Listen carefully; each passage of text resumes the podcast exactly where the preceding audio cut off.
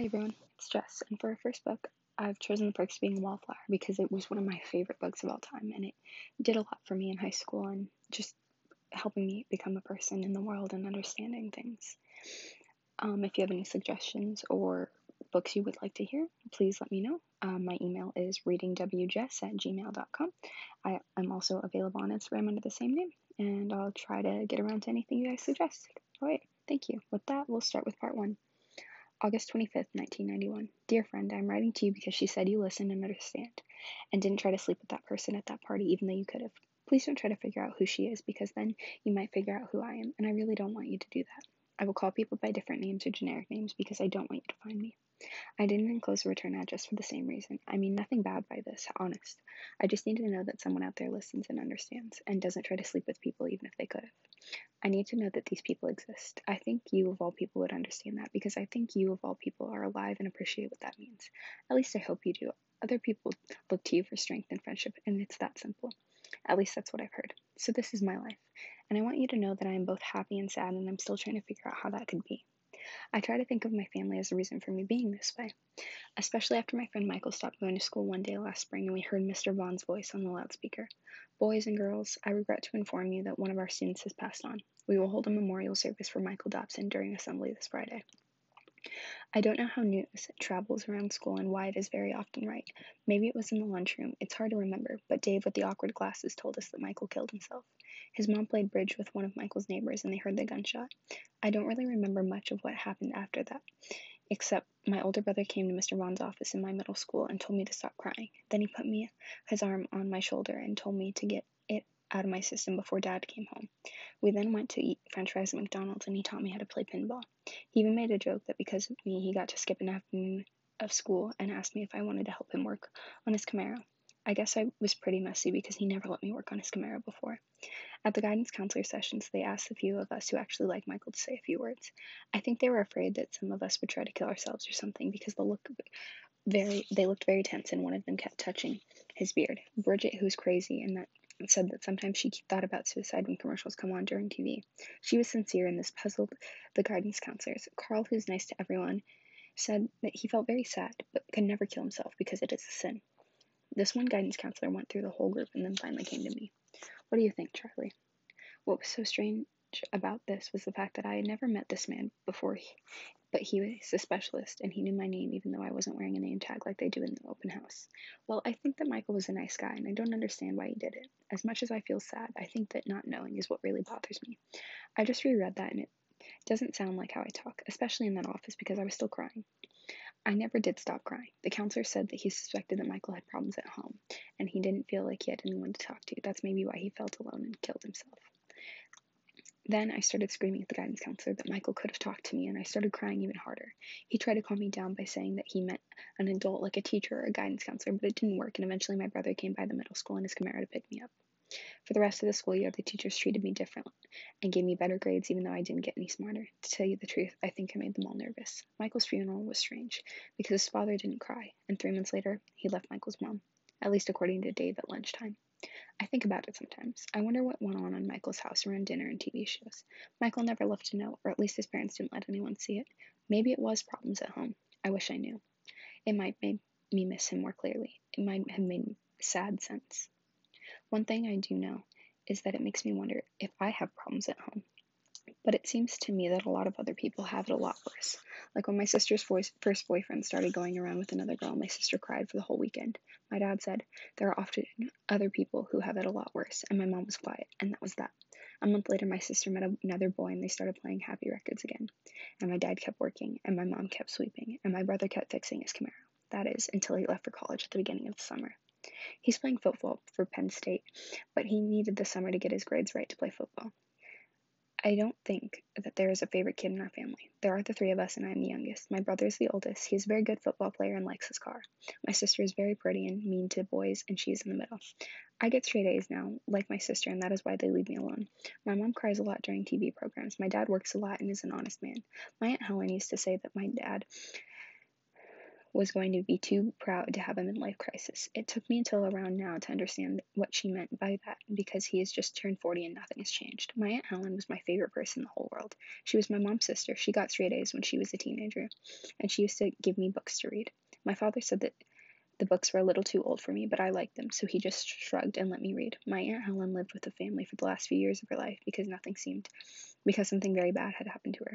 Nobody would tell me what happened then, even though I always wanted to know. When I was around 7, I stopped asking because I kept asking like kids do, and my Aunt Helen started crying very hard. That's when my dad slapped me, saying, "You're hurting your Aunt Helen's feelings." I didn't want to do that, so I stopped. Aunt Helen told my father not to hit me in front of her ever again, and my father said that this was his house and he would do what he wanted, and my mom was quiet, and so were my brother and sister. I don't remember much more than that, because I started crying really hard, and after a while my dad had my mom take me to my room. It wasn't until much later that my mom had a few glasses of white wine and told me what happened to her sister. Some people really do have it a lot than I do. They really do. I should probably go to sleep now. It's very late. I don't know why I wrote a lot of this down for you to read. The reason I wrote this letter is because I start high school tomorrow, and I really am afraid of going. Love always, Charlie. September 7, 1991. Dear friend, I do not like high school. The cafeteria is called the Nutrition Center, which is strange. There was this one girl in my advanced English class named Susan. In middle school, Susan was very fun to be around. She liked movies, and her brother Frank made her tapes of this great music that she shared with us. But over the summer, she had her braces taken off, and she got a little taller and prettier and grew breasts. Now she acts a lot dumber in the hallways, especially when boys are around.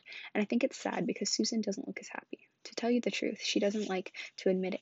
She's in advanced English class, and she doesn't like to say hi to me in the hall anymore.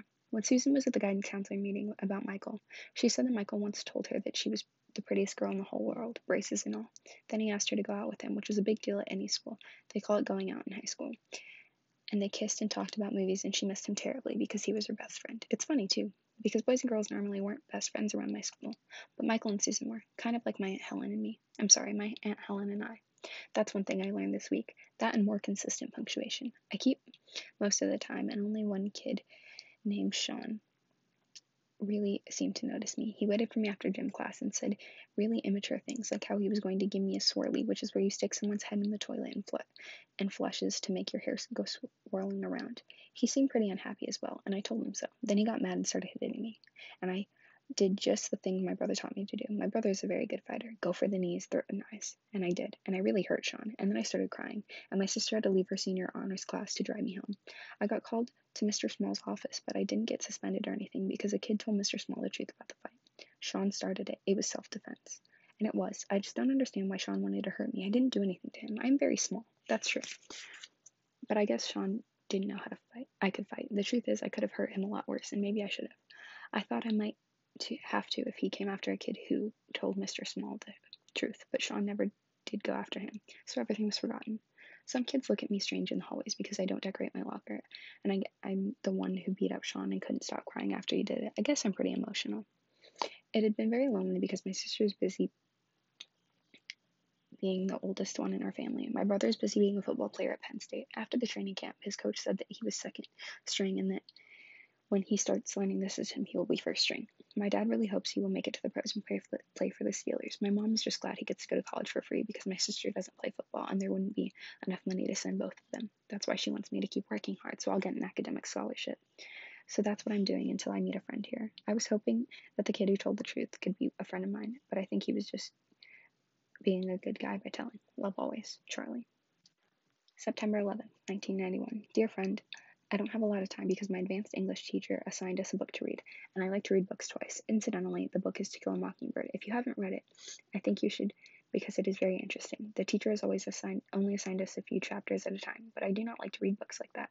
I'm halfway through for the first time. Anyway, the reason I'm writing to you is to tell you because I saw my brother on television. I normally don't like sports too much, but this was a special occasion. My mother started crying, and my father put his arm around her shoulder, and my sister smiled, which is funny because my brother and sister always fight when he's around. But my older brother was on television, and so far, it has been the highlight of my 2 weeks in high school. I miss him terribly, which is strange because we never really talked when he was here. We still don't talk, to be honest. I would tell you his position, but like I said, I would like to be anonymous to you. I hope you understand. Love always, Charlie. September 16, 1991. Dear friend, I finished To Kill a Mockingbird. It is now my favorite book of all time, but then again, I always think that until I read another book. My advanced English teacher asked me to call him Bill when we're not in class, and he gave me another book to read. He says that I have a great skill at reading and understanding language, and he wants me to write an essay about To Kill a Mockingbird. I mentioned this to my mom. She asked me why Bill didn't recommend that I take a sophomore or junior English class, and I told her that Bill said these were basically the same classes with more complicated books in it, that it wouldn't help me. My mom said that she wasn't sure and would talk to him during open house. Then she asked me to help her by washing dishes, which I did. Honestly, I don't like doing dishes. I like eating with my fingers and off napkins, but my sister says that doing so is bad for the environment. She is a part of the Earth Day club here in high school, and that is where she meets the boys. They are all very nice to her, and I don't really understand why, except maybe the fact that she's pretty. She really is mean to these boys.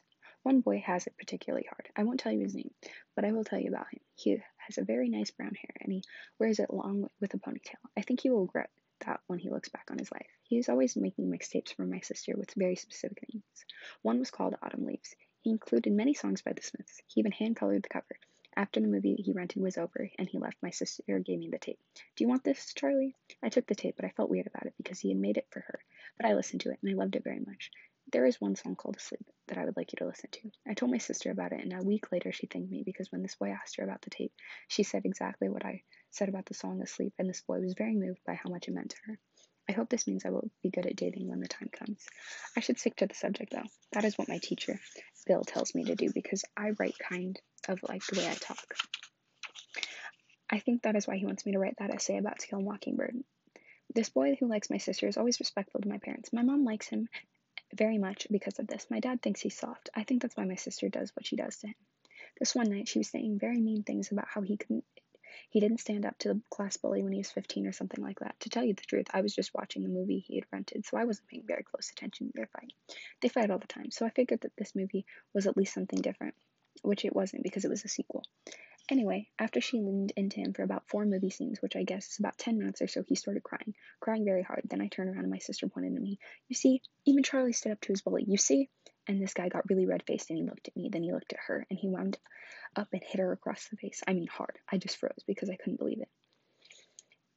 It was not like him at all to hit anybody. He was the boy that made mixtapes with themes and hand-colored covers until he hit my sister and stopped crying. The weird part is that my sister didn't do anything. She just looked at him very quietly. It was so weird. My sister goes crazy if you eat the wrong kind of tuna. But here she was, this guy hitting her, and she didn't say anything. She just got soft and nice, and she asked me to leave, which I did. After the boy had left, she said that they were going out and not to tell mom or dad what had happened. I guess he stood up to his bully, and I guess that makes sense. That weekend, my sister spent a lot of time with this boy, and they laughed a lot more than they usually did. On Friday night, I was reading my new book, but my brain got tired, so I decided to watch some television instead, and I opened the door to the basement, and my sister and this boy were naked. He was on top of her, and their legs were draped over either side of the couch, and she screamed at me in a whisper, "Get out, you pervert!" So I left. The next day, we all watched my brother play football, and my sister invited this boy over. I am not sure when he left the previous night. They held hands, and they acted like they were happy. And this boy said something about how football team hasn't been the same since my brother graduated, and my dad thanked him. And when the boy left, my dad said that this boy was becoming a fine young man who could carry himself. And my mom was quiet, and my sister looked at me to make sure I didn't say anything. And that was that. "Yes, he is." That's all my sister could say, and I could see this naked. I could see this boy at home doing his homework and thinking about my sister naked, and I could see them holding hands at football games that they do not watch. And I could see this boy throwing up in the bushes at a party house, and I could see my sister putting up with it, and I felt very bad for both of them. Love always, Charlie. September 18th, 1991. I never told you that what I'm doing in shop class, did I? Well, I am in shop class, and it is my favorite class next to Bill's advanced English class. I wrote the essay for To Kill a Mockingbird last night, and I handed it to Bill this morning. We are supposed to talk about it tomorrow during lunch period. The point, though, is that there is a guy in my shop class named Nothing. I'm not kidding. His name is Nothing, and he's hilarious. Nothing got his name when kids used to tease him in middle school. I think he's a senior now. The kids started calling him Patty when his real name is Patrick, and Nothing told the kids, "Listen, you either call me Patrick or you call me Nothing." So the kids started calling him Nothing, and the name just stuck. He was a new kid in the school district at the time because his dad married a new woman in this area. I think I will stop putting quotation marks around Nothing's name because it is very annoying and disrupting my flow. I hope you don't find this difficult to follow. I will make sure to differentiate if something comes up. So in shop class, Nothing started doing a very funny impersonation of their teacher, Mr. Callahan. He even painted on the mutton chop sideburns with a grease pencil. Hilarious. When Mr. Callahan found Nothing doing this near the belt sander, he actually laughed because Nothing wasn't doing the impersonation mean or anything. It was just that funny. I wish you could have seen been there because it was the hardest I've laughed since my brother left. My brother used to tell Polish jokes, which I know is wrong, but I just blocked out the Polish part and listened to the jokes. Hilarious. Oh, incidentally, my sister asked for her Autumn Leaves mixtape back now. She listens to it all the time. Love always, Charlie. Okay, well, I think I'm going to end there today, and hopefully this gets some good reviews, and we can continue tomorrow. All right, thank you for coming to read with me.